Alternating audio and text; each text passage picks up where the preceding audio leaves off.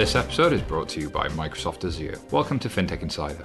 I'm Simon Taylor. Today we're going to start off with a story about cowboys. Bit of a departure from our normal show, but bear with us. Thing is, they play a critical part of how some of the biggest banks in the world operate every single day. Before we venture out into the Wild West, we need to start with COBOL. The common business-oriented language was developed nearly 60 years ago and has been gradually replaced by newer, more versatile languages in other industries such as Java, C, and Python. There are very few places that still teach COBOL, and whilst it's a scarce commodity these days, all around the world, whether it's in the financial sector, major corporations, or parts of government, they still largely rely on it because it underpins powerful systems that were built in the 70s or 80s and never fully replaced. So COBOL has been around for a while. You would think quite a few people would know how to use it, right? The sticking point is COBOL has very little value in the rest of the tech industry and the world at large. It's not attractive for people to learn, and there aren't many jobs available, which led to the creation of the COBOL Cowboys. This is a group of 60 to 80-year-old men and women who've come together to support the technology that's stuck in the past. Their job is to maintain these decade-old systems and prevent them from failing. So the question is, how did we get to a place where we need to pull people out of retirement to maintain banking's technical backbone? I kind of think that, you know, these legacy systems they're a function of history, right? They're sort of, if you look at how banks and other financial institutions have been put together, they're sort of an amalgam of 50 years of business integration, companies buying businesses. You know, each of those companies they would have bought would have had their own technical systems. And actually, the reality is that I think most banks and most financial institutions, technology is not a core part of it. It hasn't historically been a core part of it. So there was just enough work done to get these systems in place, upfront and functional, and then they basically left it. This is Ewan Silver, CTO of 11FS. A few years went on, more business processes went in place, more people were bought, and they layer these things up. It's like sort of technological archaeology. It's, you know, at the very bottom, you've got this fossilized Cambrian layer level of legacy systems, and they're now trying at the very top to build out modern, next-generation, real-time, event-driven systems. That's fine for where we are now, but, you know, that was not the way that systems were built 20, 30, 40, 50 years ago. You know, they were batch-orientated, large-scale, they're relatively slow, and trying to then to build a capability on top of that just isn't going to work. There is this fossilized layer of old legacy systems inside most of these institutions. You know, we have to rely on them simply because that's what's in place, right? You literally cannot change them. I think the problem we then have is that a lot of business processes get put in place around the quirks and the idiosyncrasies of these systems. These business processes then become almost hardwired into the way the company works, and trying to find other systems to fit in around those quirks are hard. People do not like to replace business processes. It's a hard cultural change, and often a lot of these technology problems are not actually technology problems. They're business and management problems. They're changing the way we work, changing the environment that people work in. They're changing the business metrics, and that's actually ironically a lot harder to change than the underlying technology. As we dive deeper into why we're holding on to legacy systems, it's ironically not the technology itself that's holding us back. It's people, it's culture, and it's fundamentally changing the way you think about infrastructure inside and out to be able to adapt it to newer systems. It's not quite as easy as it seems, though. You can't just take out your old COBOL system and throw it on the cloud. Part of the problem with the cloud is that I think a lot of old-school enterprise architects, old-school enterprise systems, they're used to systems that don't fail, and I put that in quotation marks. They believe that if they have systems that stay up the whole time and never fall over, then you won't have any problems. You look at the way the cloud works, that's not the case. You're built on systems that are ephemeral. These systems are designed to be transient and come up and come down very quickly. So as a result, you know, you see failure, and I put that in quotation marks, quite often in the system. A modern cloud-based architecture is basically, you almost expect it to be in a state of partial failure on an ongoing basis. So you have to build that capability, and you have to build in failure as a first-order primitive to then be able to, for the system to be able to handle that failure and to be able to move forward. Old-style legacy banking systems expect everything to be working 100%. It's either on or it's off. You know, cloud-based systems they're a range, 0 to 100. Clearly, if it's 0, it isn't working.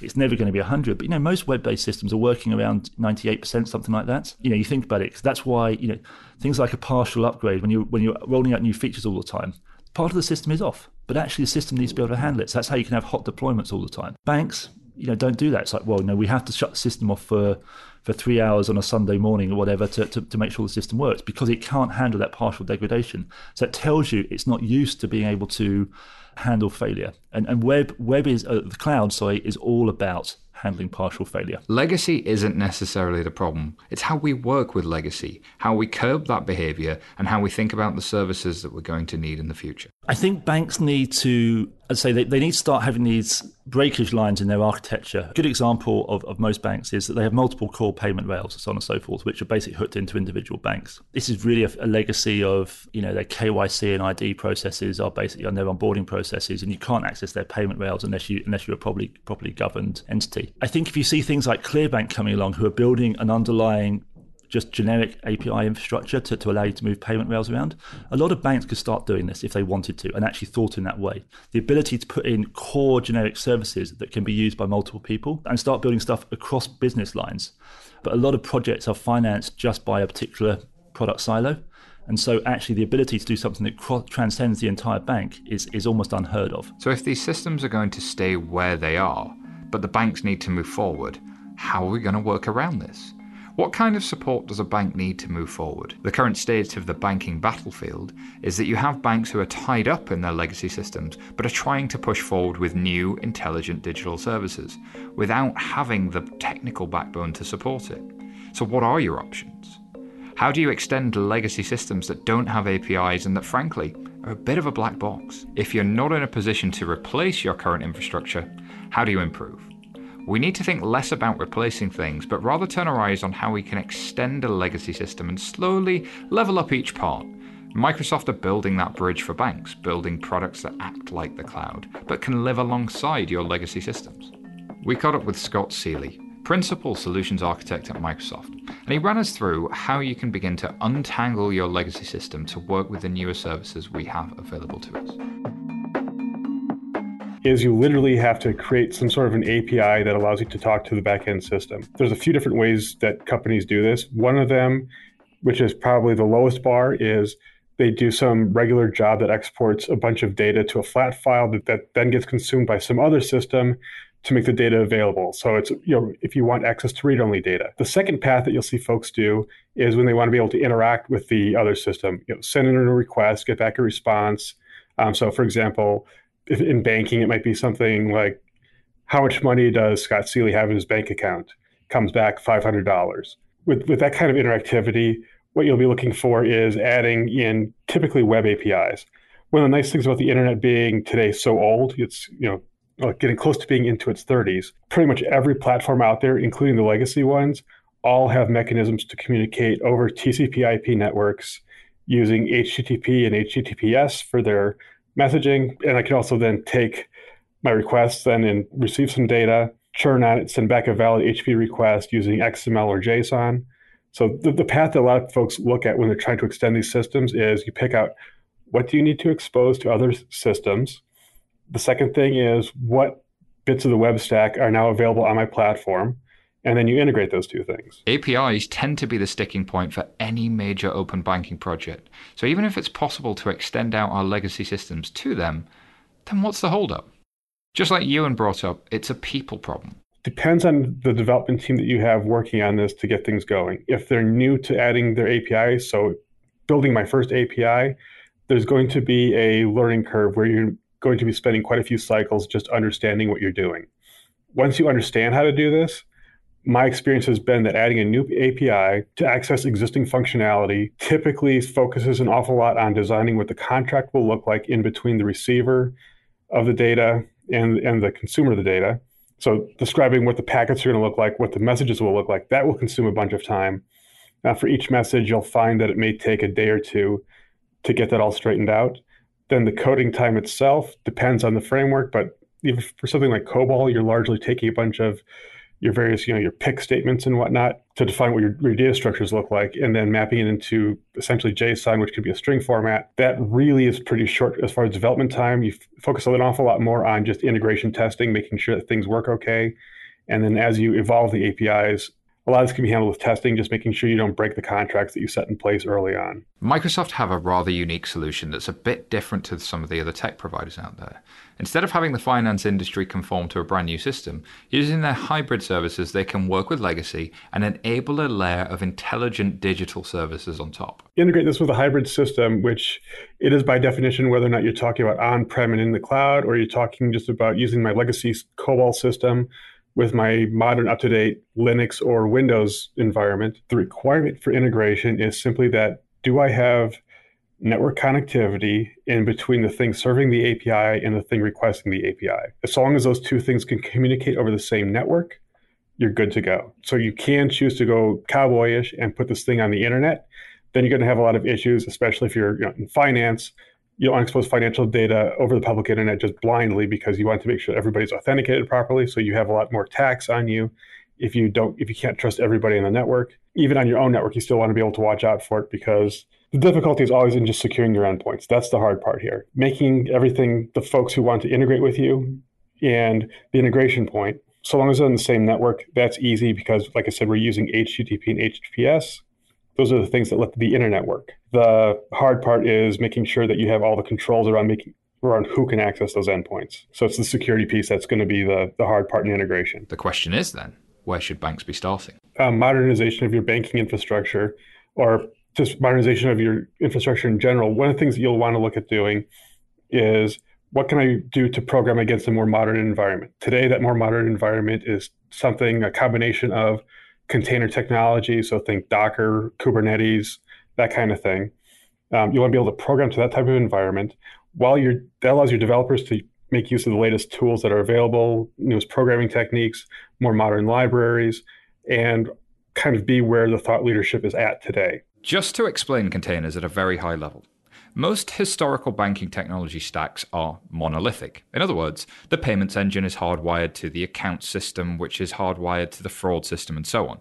To make any change, you have to have an outage, where the whole system is taken down over a weekend, whilst the complexity of all of that system is managed.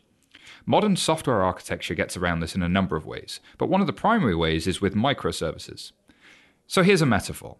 Imagine taking a picture and turning that into a jigsaw puzzle.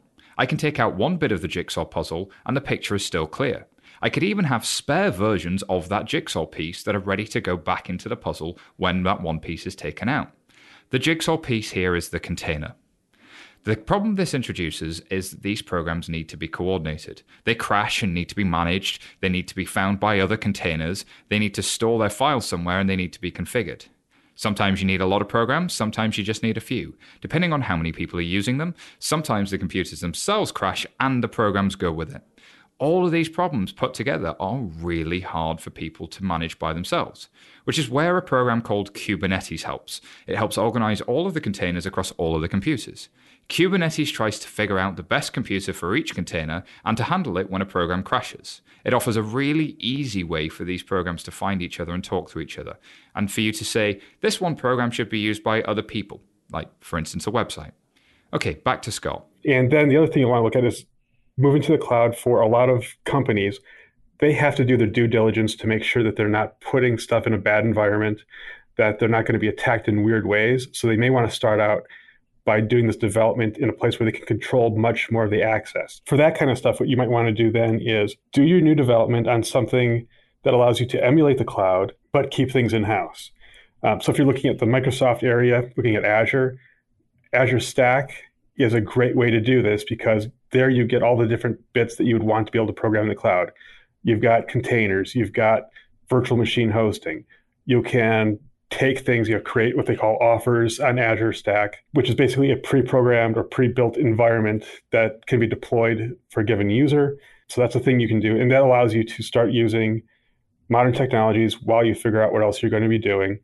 Allows you to do your hybrid environment, where you can integrate with your legacy system still on-prem. And it gives you the ability to take those same things. Once you understand how to deploy it into Azure, it's going to give you the ability to jump into the cloud without having to rewrite a lot of your code. Because today you took this thing, Microsoft calls it an ARM template, and you can take that same template and deploy it to your Azure Stack environment or to your Microsoft Azure cloud environment. The same template works in both places. Buying the equipment, setting it up. Once you have it set up, then deploying to Azure Stack and integrating with it is no different than integrating with other bits on your network again. From your point of view, the Azure Stack provides the infrastructure that you need in order to deploy your applications the way you would in Azure. The other thing it gives you is you're already on your own network, which means that those HTTP calls that you set up when you were trying to connect to your old environment, they still work because they're in the same network. So development, deployment on Azure Stack winds up being pretty easy. The other nice thing about it is that you can take developers that know Azure Cloud and have them come in and be productive in Azure Stack from day one. So there's a bunch of advantages to going this route. So there's a lot of talk in the industry about how legacy systems slowed down the rate of progress. But it seems with a bit of culture change and tools like Microsoft offers could eventually bring everything up to date. Which leads to the big questions. Why aren't we doing more with our infrastructure? Why aren't our services smarter? The next step on having modern systems are to build modern services. The elephant in the room here is AI. More specifically, leveraging machine learning in banking. If you have this brilliant, hybrid, modern, stable infrastructure, why aren't we putting it to work to build more intelligent systems for our users? The industry has an AI problem. It's become a magical word dropped in meetings without much understanding or application within the industry. So we jumped on our call with our friendly neighborhood physicist and FinTech Insider regular, Charlie Wood, to get to the bottom of where the industry is going wrong with AI. People's expectations of what it can do at the world at large vary wildly from it can't even microwave my food properly to it's definitely going to take over the world and kill everybody to it's definitely taking my job and I'm going to live on the streets because a robot is going to be sitting in my chair. In the reality, I don't think it's anywhere near any of those things. I would find it remarkable if AI gets anywhere near the kind of apocalyptic vision that a lot of people have. In anything like a reasonable time frame. It's pretty good at playing some computer games right now, or even some physical games like Go, etc. But that doesn't necessarily mean it's going to kill us all. I don't expect Terminator to come anytime soon. In financial services industry, it gets, much like any industry, there's a popularity around certain technologies. It's technology for the sake of technology. It's a case of, that's a really sexy name. I want to be using that somewhere. It's exactly where blockchain was possibly a year or two ago. And obviously that's still going. And machine learning was probably a year ago. And we could wind back even further and pick other technology patterns. SOA was a really popular architecture, for example. And anything that could use that terminology, tried to use that terminology, even if it wasn't necessarily appropriate. So sometimes I find it very, very hard to try and pull apart, okay, what is AI actually useful for in this conversation? And where is it just being used as a buzzword to garner interest for people? So Charlie, how can someone determine if it's AI or not? Well, number one, if you can understand every step of how you get from an input to an output, then chances are it's probably not in the realm of AI. Usually what you're doing is almost a kind of cryptographic pattern of confusion and diffusion with AI, like neural networks, for example. You've got loads and loads of statistical regression algorithms who are all working independently and passing their inputs to their outputs, and then the other ones are consuming the outputs and passing it to their outputs, etc. And when you tree all those together, it basically becomes a bit chaotic to understand. A small change in the input creates what on the output. The fact that that means that you don't necessarily know exactly how the whole process works is what is kind of indicative of AI. If you do understand the process that everything works by, it's probably just a complex rules engine, a kind of massive if this and that type machine. So for me, that's kind of a big telltale sign. If the problem can be solved with a large list of rules and isn't inherently statistical, then I'm dubious that AI is either the right solution or even actually being used in its purest sense. But they were really popular for doing high frequency trading and recognizing the patterns. And then people assumed that that meant that with machine learning and AI, you can predict the future. But that's absolutely not true. There is nothing that can predict the future. All you can really do is understand the past well enough to recognize patterns from the past again when they start to crop up, which might be indicative of what's happening in the future. But if your future is actually unrelated to your past, there is nothing that anything can tell you about that. Next week on FinTech Insider, we'll be bringing you the show you've been asking us for. We're taking on AI.